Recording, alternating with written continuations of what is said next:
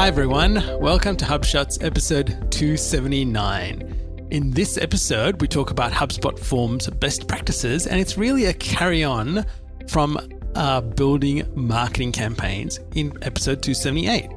In this episode, we will talk about regular forms, when to use that, pop up forms, progressive form fields, behavioral targeting, measuring your results, and using forms and workflows together, and some form integrations. You're listening to the number one HubSpot podcast, where you'll learn about HubSpot tips, tricks, and strategies for growing your sales, service, marketing, and now operations results. My name is Ian Jacob from Search and Be Found, and with me is Craig Bailey from XEN Systems. How are you, Craig? I'm really well, Ian, and another interesting episode ahead. Uh, by the way, I did want to uh, shout out to listeners and say thanks for uh, the feedback we're getting, and also we're getting a little bit of traction on YouTube. It's only taken us five or six years in.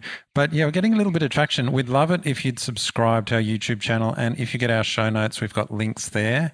Come and join us and leave us a comment about things that you'd like and how we can improve. We are step by step putting a little bit of extra effort into our YouTube channel each week.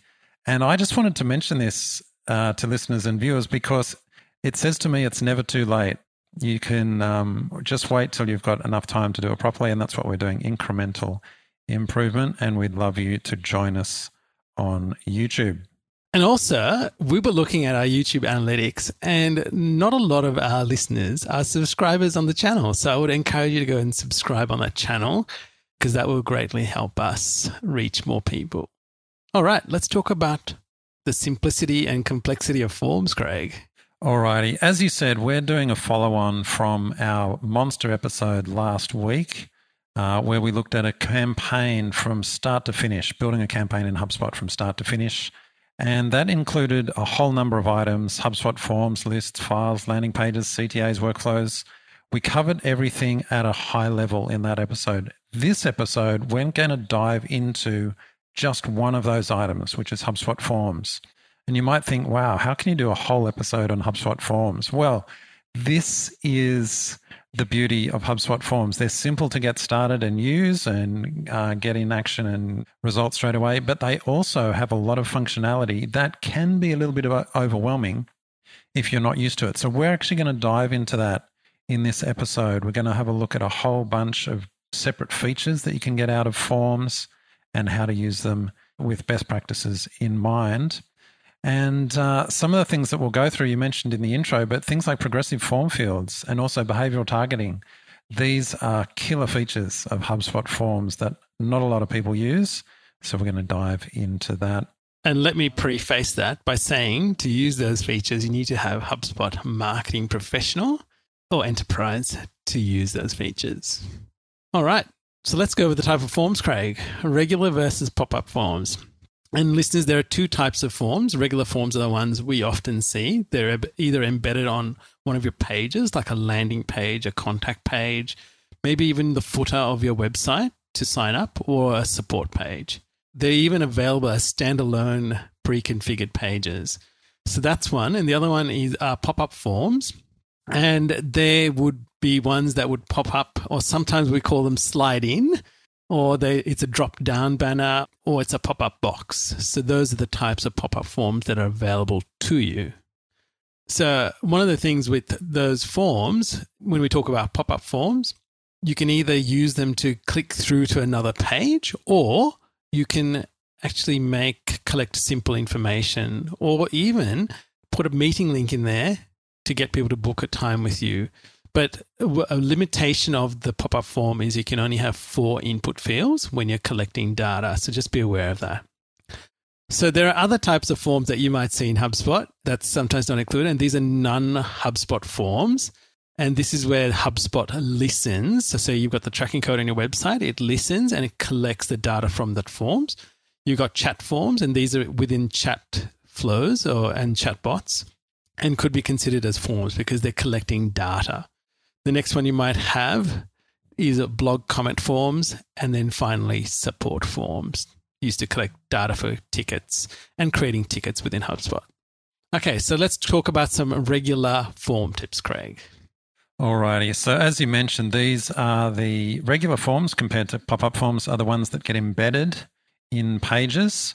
Let's just talk about those first of all. And when you're building a form, we're not going to go through the absolute basics. I'm assuming that people know how to create a form and start dragging a few fields on. So I'm not going to go through the, the absolute basics. But what we are going to talk about is the concept of do you make fields mandatory or not? Because by default, when you put fields or you drag them onto your form, they're optional, with the exception of email. That's always a mandatory field. Actually, there are there actually there is an instance when it's not mandatory, but assume that email is always mandatory. And so then the question becomes, well, we've got all these other fields. We could have first name, last name, we could have job title, company, phone number, all of these. Should we make them mandatory or optional? And that all comes down to what the purpose of your form is. And we like to uh, simplify it and just say, do you want quantity of leads or quality of leads? If you're just after quantity, make them as simple as possible and the majority of fields optional. But once you're getting more to the bottom of the funnel and they're actually very specific, maybe to a product or a particular demo or something like that, asking for more details is normally the way to go. Results in a higher quality form submission and actually allows you to qualify them for whether you're going to talk to them in further. So we've got a few examples here, for example, and if you're watching this on YouTube, you'll see we've got a screenshot of our simple show notes form that appears on our subscribe page, and it has name and email address. Whereas the coaching form, which is a much more bottom of the funnel form, has a whole lot more fields that you can fill in. Correct. So we collect things like phone number, website, your kind of role, the time frame you're looking to do the coaching in, Oh, sorry, the t- the time frame you've been using HubSpot and any particular things to do with your the hubs that you use within your business. All right, so that's around best practices around which forms to make them mandatory or optional on your form. The next thing we just want to t- highlight, this is a bit of an advanced feature, is progressive form fields. And this is really useful for making the form simple at first. And even though you've got a whole lot of extra fields you might want to ask, you don't show them all at once. In fact, you don't show them until a person comes back and fills out the form again, which is quite common, especially if you've got, if you've got a form that you use multiple locations across your site. So in the show notes, we've got a screenshot here of a form, and it's got one progressive form field, which is company name. And then underneath it, we've actually got a queued up set of progressive fields. And what that means is if the company field, the company name field, which is a progressive field on the main form, has been filled out, then it gets switched out the next time the film form shows with any of these other progressive form fields. So they keep switching out. And over time, as people fill out the form multiple times, they will end up filling out a whole lot of fields uh, in total, which, if you'd put them all at once on the field, might have been overwhelming. Now, Craig, quick question that listeners might be thinking is if you've got eight queued form fields and there's one field that is the progressive field, does that mean that once that first one's filled in, the other eight appear at the same time, or does it cycle through the eight individually? Correct. And it does them in order. It'll switch it does them in. them in order. Now, if you had multiple progressive fields in your original form, say two of them here instead of just the one I'm showing yep. uh, in the screen share, it would switch out two at a time until uh, then. Yeah, and they're taken in order from the queued fields. That's fantastic. All right. And now we talk about using, uh, you can not only use contact properties on forms, but you can use company, ticket, and custom properties on forms. And if you are using HubSpot Enterprise, you could even use custom objects on forms. So just be aware of that. We've actually got an example here. This is one of our clients. They have a product registration form. And so if you look at the screenshot in the show notes, they've got a whole bunch of fields that they can add to the form, and then they can actually choose fields from that custom object. They've got a custom object called product registration properties. And then you can see we've actually just got a screenshot of the form where you can see product registration properties actually included on the form. So it's a contact form. They're filling out contact details, but then there's also product registration properties from the custom object showing as well. So very powerful and that's available as enterprise. You need an enterprise portal for that. And now, if you're looking at this, uh, watching on YouTube, and you're looking at this screenshot, there is on the screenshot says there's a dependent field, and this is something we didn't talk about, is where you say that if we're collecting some data and the ref, in this case we're looking at where the referral came from, and based on the selection, you show them another field based on that, and it doesn't have to apply to every selection, but might be a particular selection, and that's how a dependent field shows following the completion of the field that's required. That's a good point. We actually haven't even gone through dependent fields uh, as part of the show notes. So yeah, well well spotted. All right. Now let's look at form options. And there are a number of form options. This is on the second tab if when you're creating a form. And it says, where do you want to, with your thank you message, do you want to display an inline or do you want to redirect to another page? Now, the, the best thing to do is to actually have a thank you page that's dedicated because A, it helps you measure your conversion better. And also means that you can do further progressive profiling on the thank you page, like we discussed in the last episode. But if you want to get things started and you want to get off to a quick start and you just want to use the form, you can display an inline thank you message. So that's one of the options. The next is follow up options that are available, like sending email notifications to the contact owner and sending submissions to other people also within the business. And then there is also things like form error message languages and campaigns that that form belongs to that you can choose. And then there are some submission settings. And one of the ones that we want to talk about is pre populating contact fields with known values. That's one. But the other one is if the form is used, for example, on iPad at a event or they have it at a reception and they're collecting data, you would want to actually add another option that says add a link to reset the form. And that removes any pre populated data in the form when a new contact submission is created. And people sometimes get this wrong. And we see lots of issues where the cookie or the way it remembers, it overwrites the, their details in the contact record because it thinks, oh, it's Craig submitting the form again, but it's got Ian's details now with a different email and he thinks that's the same person. So just be aware to make sure that if that form is used on a single device collecting details from different people, that that option's turned on. I think for most campaigns, that probably won't be an issue. But it's quite right. We could spend a whole episode just talking about these other submission settings on forms. It's almost like the deeper you go, the more you can talk about. Like Inception here, Ian. we can we can just keep going deeper and deeper into forms. I think the main ones are those ones that you highlighted at the front. Redirect the form after submitting. So always go to a thank you page if you can. And as Ian said, it's because then you can track conversions, not from HubSpot's point of view, but if you're sending traffic from LinkedIn, Facebook, Google, that's much easier to track conversions if you have a thank you page, which you can then use in those platforms. And then, yeah, pre populate contact fields. That's the one we've got marked in a red box in the show notes screenshot. And that just makes it a better experience. There's nothing more frustrating. Well, there's lots of things more frustrating, but it is very frustrating to come back to fill out a form on a site. You've already filled out a form, then you go to another form and you have to fill out everything again. But if most of the fields are pre filled, that's a much better experience. So use that. And we'll chat later about whether you should assign forms to campaigns or not. So that was the regular forms, forms embedded on pages. We're actually going to talk about pop up forms, though, next, aren't we, Ian? That's right. And so, as discussed previously, there are four different kinds of pop up forms that you can choose within HubSpot. The pop up box being one that people would be most familiar with. The one that I quite like are the next three, which is the drop down banner that slides down from the top of the screen, or the sliding boxes from the left or the right. So, which one would you choose, Ian, out of the four? Here are some quick tips, Craig. So with with this, I would consider about what the purpose is or what people are doing on the page. That's a really big thing, and you'll probably often see that uh, people use these pop up that basically the mouse runs off the screen and you get these pop ups saying, "Hey, you don't leave or sign up to this," which can be really annoying. So I'd actually think about when you should ever use that. But our first thing is here to test and measure. Pop ups in the screen center tend to convert well, but are really annoying, like we were just talking about.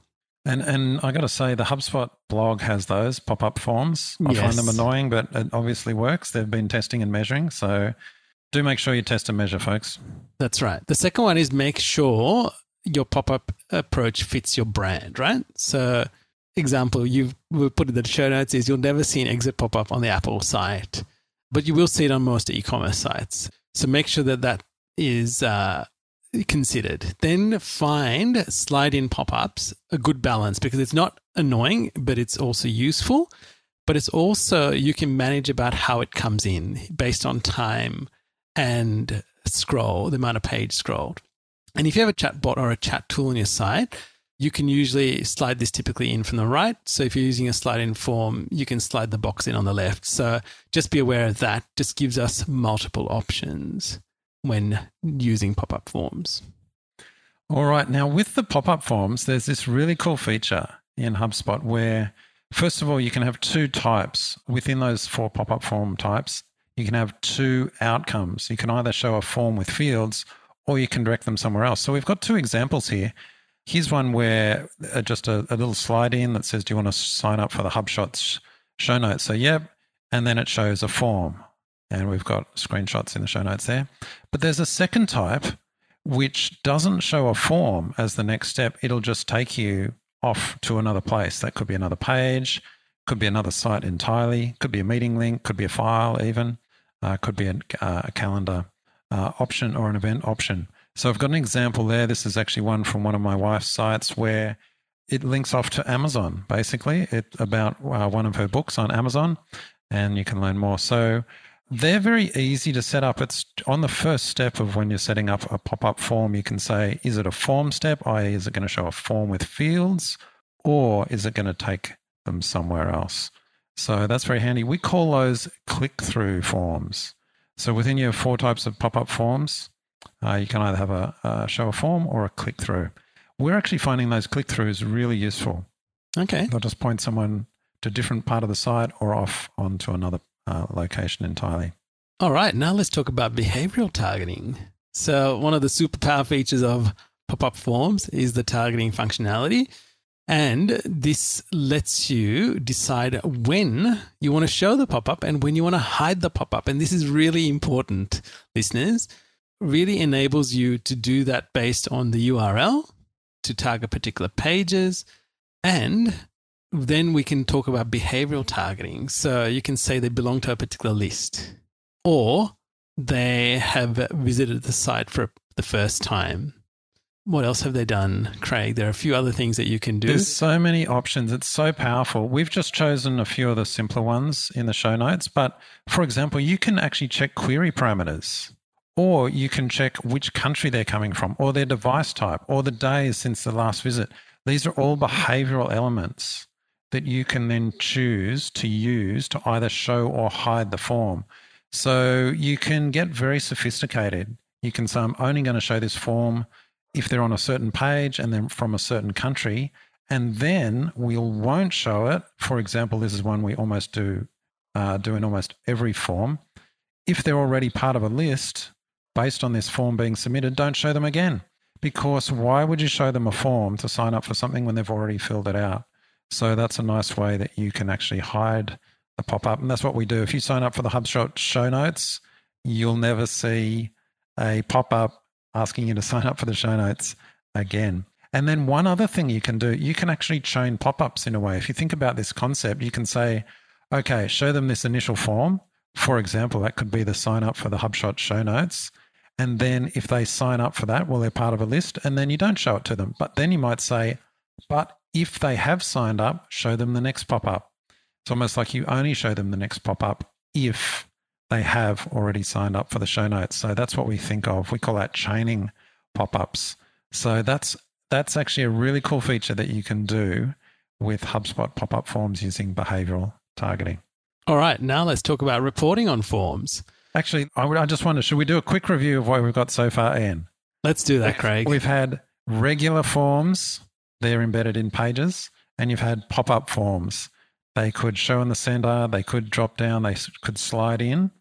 And in pop up forms, we've uh, talked about you could have them show actual form with fields, or it could be a click through to another location. And then with pop up forms, we've talked about targeting. You can show them very selectively based on targeting criteria on certain pages or on certain criteria, the country they're from, uh, whether they've filled it out before. So that's forms so far regular and pop up, very powerful, very sophisticated. Now let's talk about measuring results. All right. So when we talk about reporting, we want to understand some things about forms. And there are a number of ways to do this. There is an analyze tab on your forms, there's form analytics, there are lists that you can use to analyze, and then there are custom reports and even pre built reports that you can utilize to analyze your forms. So, first, let's look at the form analyze tab. And this is sometimes easy to miss or just overlook and not look at it because you think it's just a form. I don't need to know anything about that. But it's in the manage tab and it shows you your list of forms and it ac- actually can aggregate the form data of all your forms. And you can even go into the specifics of the forms to see each one. And what that really is important is it'll tell you the form type, it'll tell you the number of views and the number of submissions and the conversion rate. Now, this is really interesting as we go on to about comparing forms, where we see if we're running similar forms, or let's, in the example I think that I've given, is looking at conversion rate. And we think you think, oh, well, what's good? Like, what's a good form conversion rate? What was the quality versus the quantity of the leads? And what are we seeing? And so, generally, you'd want to be able to see at least 20% conversion rate if your audience is targeted and your offer is simple and compelling. And so that's one of the things to look at. And you'll see in the screenshots, there are some really great conversion rates, but you can see there's just one view and one submission. But on the other ones, we're looking for it's a good way to keep a track of seeing what's going on and what's working and what, what's not. And so the whole idea of this, by looking at this analysis, is to work out what can we improve or what can we make better. So I encourage you all to have a look at it. I think it's worth highlighting that, in fact, in one of our screenshots, we've got a range where one of the forms has a 0.24% conversion rate, and then we've got others that are above 60%. So there's quite a range. And you might think, oh, well, that's uh, obviously one's working, one's not. Well, there's actually some variations. Like if it's top of the funnel, yeah, you definitely want more than 20, 30, 40, even 50% conversion rate. That's not uncommon. But for bottom of the funnel stuff, where it's very selective and maybe someone has to be very close to purchase intent, and perhaps for a high ticket item, we actually don't really care about low conversion rates on those forms. We're actually more concerned about deals. And that's not something we're going to talk about in this episode. But the point and the reason why I mention it is because conversion rate isn't everything. It's actually about revenue that uh, ends up coming from the forms. And in that case, it's probably more likely going to be the landing page or the page or the offer itself, whether they're filling it out and whether that turns into a deal. So just remember that top of the funnel, that's really where your higher conversion rates are going to be. And that's where you test and measure most often. But bottom of the funnel is much more about the landing page and pricing and things like that. So now talking about form analytics, Craig. Why do we have form analytics and form the form analyze tab? I know. So form analyze clicks off to the form analytics. You might think, what's the difference between the two? Because when you look at them, they do look very similar. Well, there's not much actually. And I wouldn't mind betting that over time, the form analytics becomes form analyze because there's only two things that it adds that you can't get on form analyze. One of those is the ability to export the results e.g. to an Excel file, and that's actually quite handy. So if anyone ever says, oh, can we export out all the form submission details? Yep, go to Form Analytics. You won't see it on Form Analyze. Well, not yet at the moment. But then the second thing is you can selectively click to show form results. So in the screenshot we've got, we've clicked a few of the forms, and then that populates the graph above so you can see over a time period which uh, forms are working or not. They're the only two main features that you get on Form Analytics. And as yeah, as I mentioned, I actually reckon that'll they'll put that into the Form Analyze tab soon enough, anyway. But still, uh, worth knowing about. All right, now let's talk about lists. And lists are your friend. All right, and now Craig's put in the show notes. Repeat after me: lists are your friend. And we always create lists based on form submissions because they quickly show results from each form in a very succinct way. So it's a great way and it can be used in multiple areas in workflows, triggering off a series of emails, etc. So that's the importance of actually creating lists. I, I think this is a, a, almost a mandatory thing. You should always create a list based on form submits. And in a future episode, when we actually talk about lists, one of the great things that lists has is you can actually see list growth over time. We won't talk about that this show. There's other things, of course, that lists, um, you can actually check where lists are used. Are they used in workflows and things like that as well? And all of these things and widgets that we see in, say, the Form Analyze and Form Analytics tab, they can actually create reports. You can create your own custom reports based on form submits as well. And we've got a few of those in screenshots in the show notes as well. So, plenty of ways that you can drill into the results that you're getting from your forms and see what's working and what's not. We also have in the system lots of pre built form reports, and you can go that into your form. Um, into your reporting library. It's by selecting forms. And one of the, they've got some really interesting ones in there, Craig. The first one that you'll see in the screenshot, it says it's a new contact conversion from ads, right? Great if you're running lots of paid advertising and you want to understand uh, your ads customers or people coming from ads converting on that form appropriately. Contact creation by first conversion, marketing contacts set from submissions. So you can see where all these forms are and the count of the contacts. Plus, there's many more that are available. So I always say start with the basics, see what you like, see what's working, and then iterate and build what you need when you're doing your reporting. All right. So now we talked about the reporting, we talk about comparing forms now. And so this is a very little known feature, I think a very underutilized feature when comparing forms. And what we want to do here is you can actually compare up to 10 forms together. In what we're showing you, we compared two because we use these forms that were almost identical, except for the offer, because these are still uh, as standalone forms, like we discussed earlier. And so the people get taken to these forms to get a quote. And what was really interesting when I was analyzing it, I was like, okay, so the views are slightly different, but if you look at the submission rate, it's it's almost like chalking. It's like double the submission rate. And I was thinking, well, what's the difference? The forms are actually identical. The offer was what, what was different, and I was actually very surprised. The form that had the offer on it actually performed worse than the one that didn't have the offer. So it's just really interesting, which would then beg to me to ask the question were we targeting different traffic at the time that got that result? Or because it's not the form, it must be the type of traffic we're getting. So that was a really interesting insight in looking at the form comparisons. All right, up for some HubSpot form gotchas.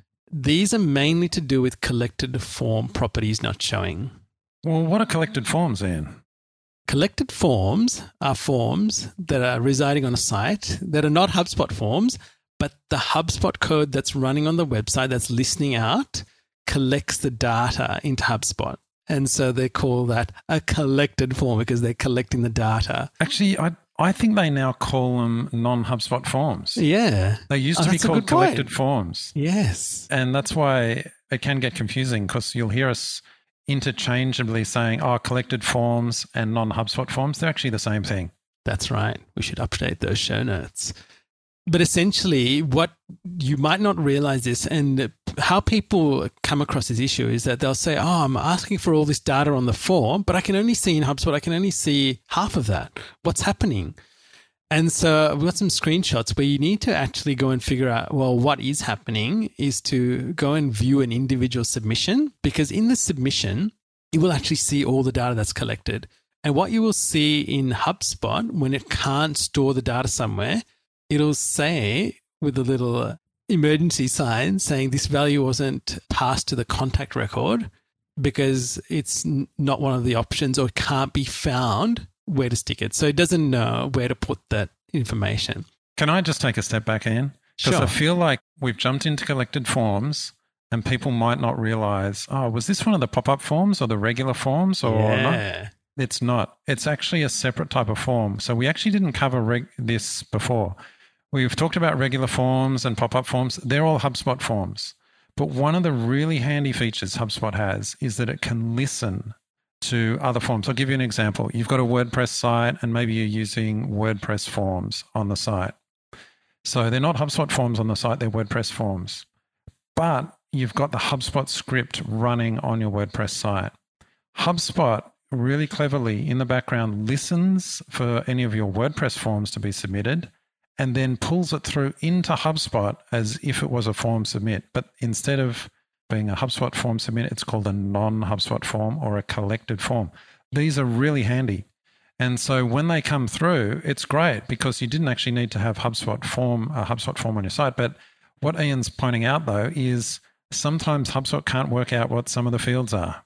They come through, especially if you've got a very custom field. HubSpot can't work out what it is. And so it's a bit of a gotcha. This data goes into a black hole. We don't know where it is, doesn't appear on the contact. And so in this little tip, and you're going through, well, we can actually create custom properties for those form fields on a contact. And if they are on the contact, HubSpot then can say, oh, well, this form I've listened to, which had this form field, I'll just slot it actually into this contact property.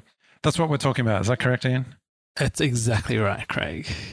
And so what you'll see is that by looking at the individual submission, you can figure out the property that it's collecting.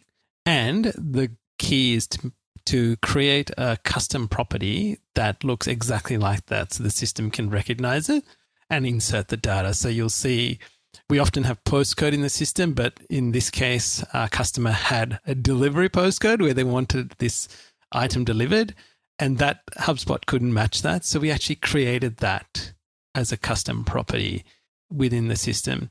One of the things when creating properties is make sure you a name them, but you you appropriately put in the description what it's used for so that when you track back, you can figure out that the data has been collected in a from a non HubSpot form into that property, which will help you.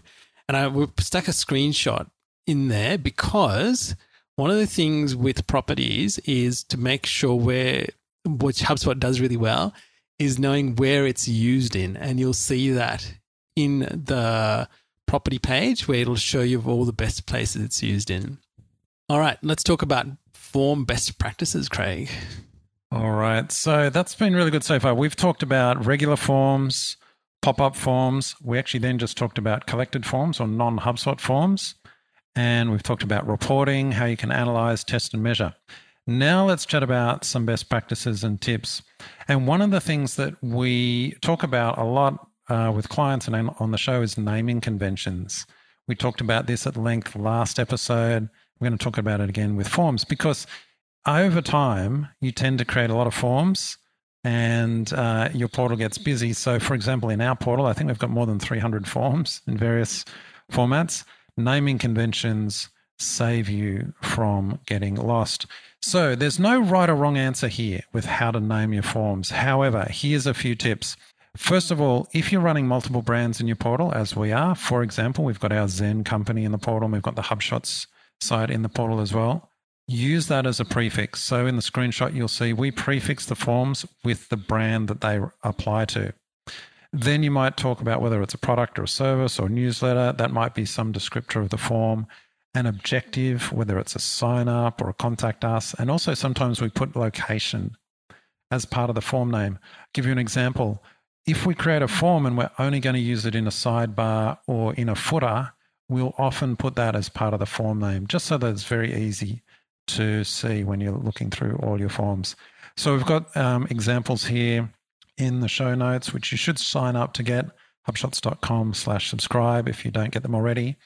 Here's an example. We've actually got one in the show notes, which is called XEN HubShot Sign Up. So it's with our XEN brand. It shows on the XEN website, but its outcome is to sign up for HubShot. So an example there where we're using brand and outcome in it. All right. Next in uh, best practices, form properties. You've actually got some additional notes here, Ian. That's right. And I guess this is really taking a step back to the start and understanding form properties. And I think it's really important to have a think and understand, firstly, how you want to collect it and how you want to use the data. When we're thinking about it, we want to reduce the error of input and also to get the best output, right? So just think about how am I going to collect the data to reduce the input error, right? So is it a field that I can actually predefine? So is it like a persona field is something that's predefined. So you, we know what we're getting. Maybe it's a number field. You want them to put numbers, so you make it a number field and not just a text field. That might be another thing because you don't want that happening. Could it be a drop down to make it easy for selection? And think about the usability of that in a form. Then think about how you want to use that field. Like, where is it going to be used? Is it going to be on forms? Is it going to be internally to HubSpot? So, when we're collecting it, is the main goal to show it on the contact screen in the left hand panel or to show it in reports? So, that's really important because the way it organizes itself also becomes important in that scenario. And having thought about this will also help you with your reporting and segmentation and also your use of it in property lists and workflows going ahead. So, super important. I know some people, we go through the hassle of actually moving properties into different property types or post them creating it because they realize that there's something that's not working and they can do it better. So, that then involves another process to transfer all that data, which you can do using workflows and and creating the creating new properties that fit the purpose. Can I give you an example of that? Go for it, Craig. So we've got a client. We're going through this at the moment, where over time they've created fields for the state. You know, the location of where persons signing up. What state are you in? And they created it as a free text field. So they hadn't put the thought into it. Oh, what should we make this a drop down with pre-filled? And so now they've got, course, it's free text. They've got people filling out. Sometimes they just use the initials for the state, and then other times they um, spell it out in entirety for the state. You've got this data issue now where they're like, oh, how do we filter based on states or things like that? Whereas if they just thought about it right up front, made it a drop down, and you can only select from a preset list of states, it would have uh, ensured data integrity. So it's just a very simple example of, of exactly what you're highlighting, Ian. Think about your fields up front. Don't just quickly whack in a few fields. Oh, state, that's a text field. Oh, then whack it in. Think it through because that data down the track may come back to bite you if it's in an unformatted form. All right. Now we're going to talk about adding forms to campaigns. And this is this is another one of those additions to HubSpot campaigns where we can add forms into that campaign. And why is that important, Craig? Well, the main thing is around attribution. So that then you can see if a form is associated with a particular campaign, you can see the form submits as part of that when you're reporting on attribution. However, there's a few things to think about here because if you've got a form that's used globally throughout the site, let's say you've got a, a simple contact form that's in the footer. You might think, well, do we associate that with a campaign? Because if we've got a specific campaign that is focusing on a particular asset or particular offer, uh, what, what happens with something that's in a global footer? And, and it's a good question. Now, there's kind of two ways to, to go about this. One is, well, maybe just focus on creating forms specific to campaigns. We do that, and that, that applies for landing pages and pop ups. But if you've got global forms, site wide forms, say in a footer, what do you do? Should you associate them with a campaign or not?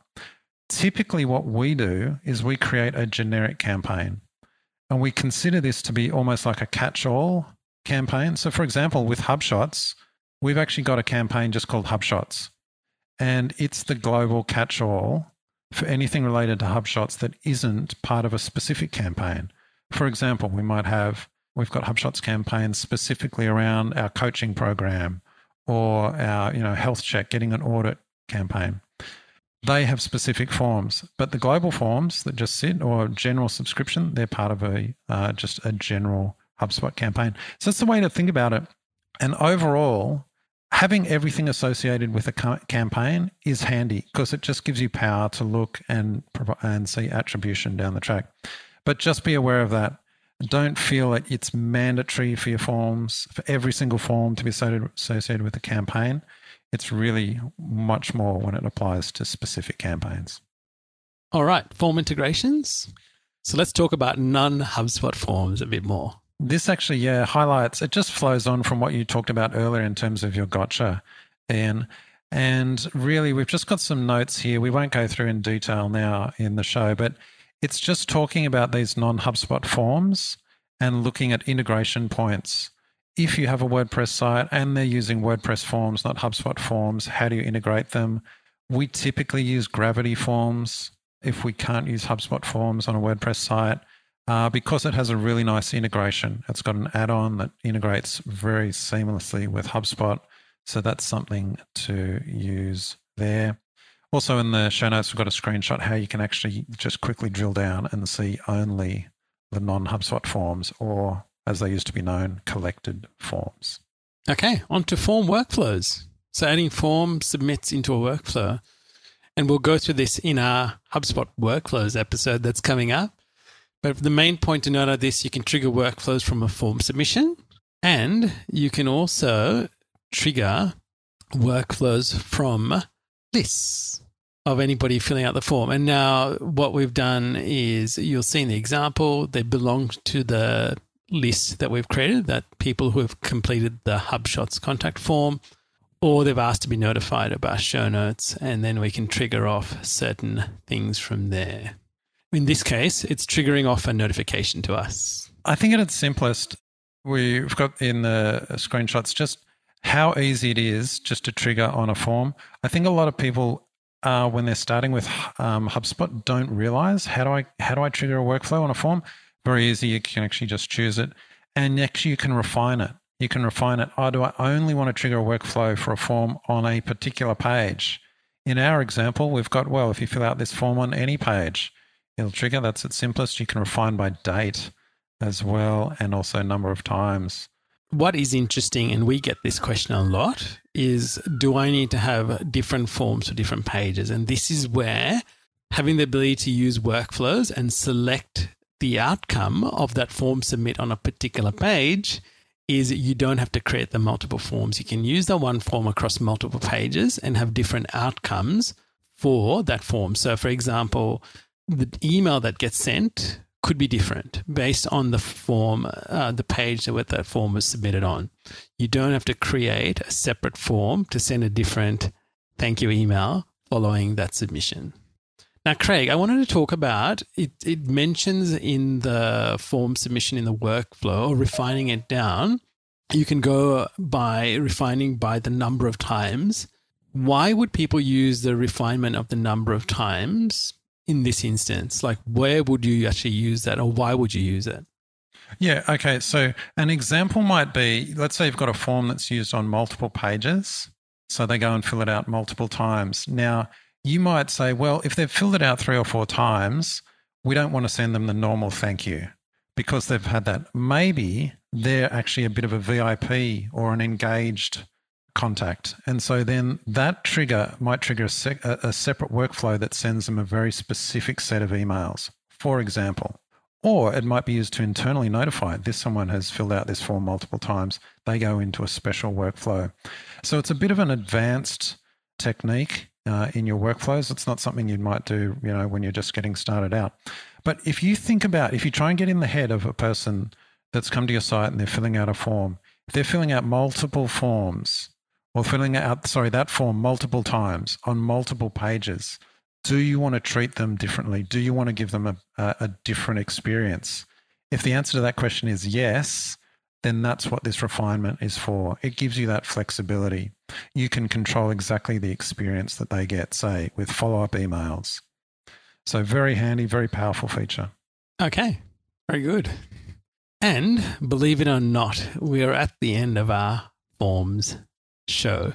And there is some training from the HubSpot Academy about designing, creating, strategically placing your form on your website, and one about capturing leads using forms and conversations in HubSpot. So, two short lessons there. And finally, two quotes, Craig, because I thought, I just thought they were both well suited to the show. So, the first one is from Marissa Mayer and she says, with data collection, the sooner the better is always the best answer. And that was a lot about, um, yeah, making sure we're getting the right information. And the next one is from Greg Taylor. And he says, contact data ages like fish, not wine. It gets worse as it gets older, not better. And I was just thinking about that because in a lot of the HubSpot certification that we've learned over time, the attrition rate of contact data is, I think, about 25% every year, right? Mm. Somewhere in that vicinity. So the better you can keep your data and manage it appropriately, the less it's going to age like fish, and and the better it's going to get like wine. So just thought that was very appropriate. Yeah, I think that's right. If you're engaging with your database regularly and they're coming back and giving you updated information, perhaps it's behavioral, what they're doing on the site, perhaps it's updated fields they fill in in forms, that keeps your data up to date and cleansed, as we like to say. Now, we've covered a lot in this show. Let's do a quick recap again. We looked at regular forms versus pop up forms. We also did a little bit of a detour and talked about collected forms or non HubSpot forms. We looked at how you can report on your form submissions. You can compare forms. You can use features like behavioral targeting and progressive form fields. And then we've also looked at how they can be used to then trigger workflows, which we're going to look at in more detail in a future episode. Who thought there could be so much to discuss when it comes to forms? Well, you might be surprised. And there's even more that we didn't get time to go through. I actually wanted to just say uh, to listeners or people that get the show notes if you've got a question about forms or you want a bit of a hand, you want us to have a look at your uh, portal, maybe give you some pointers, highlight, or maybe you're just totally confused and overwhelmed by all of this and you're like, man, I don't want to deal with this. Someone else can deal with it. Then reply to the email or contact us and uh, we can help you out. I think the point to remember, and this is always what I want people to take away from the show, is maybe going through all of this, they might feel a bit overwhelmed, but I always want you to remember oh, this is what's possible. I, I know that this is possible. Then you can come back to the show notes or uh, any episode at time to, for the details. But that's the thing. Always remember what's possible, and then you can come back and learn the details or chat to us and we can help you out. All right, listeners. Again, please sign up to the show notes and then you can reply to Craig and he'll get it directly. I'd love for you to connect with me on LinkedIn and say you listen to the show because uh, that's where I make a lot of my connections. And always, if you've got any feedback, we'd love to hear from you. And we do appreciate the feedback we do get from people in HubSpot, our listeners, and people on YouTube. So please keep that coming. Well, Craig, until next week. Catch you later, Ian. Hey there, thanks for listening to this episode of HubShots. To get the latest show notes, HubSpot tips, and resources, sign up at hubshots.com. You can also book time with us to help you grow better with HubSpot.